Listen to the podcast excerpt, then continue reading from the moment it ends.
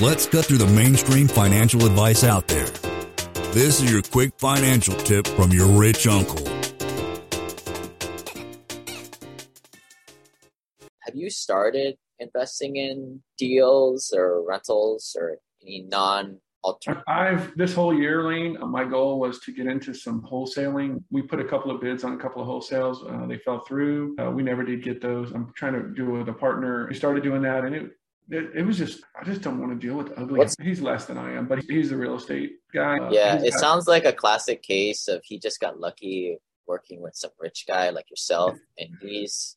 This is what I don't like about doing those types of deals. You're working with some broke guy. It's just a matter. He's got. He, he lives here in California. He's uh, he's with just his wife. They've done pretty good. He's got two condos that he's rented out, and he just recently got this other one. We invest together. My my plan was to handle the the finance portion of it, and then him get the real estate license, which he just went and got his real estate license. So that was the other thing that we are trying to accomplish. But but John, you make this much at your day job. What are you doing dicking around with wholesaling houses? That's exactly what I thought. You hit the nail on the head. I did this for six months, and I'm like, what am I doing? This is wasted my time. Yeah. And this is the epiphany I think a lot of people come to, right? Like at the end of the day, as much as we say we're not trying to, we're all trading time for money. You make a good amount of money trading time at whatever this engineering directing you do that you're not gonna you're gonna make more money doing that than taking on the risk of what are your wholesaling thing.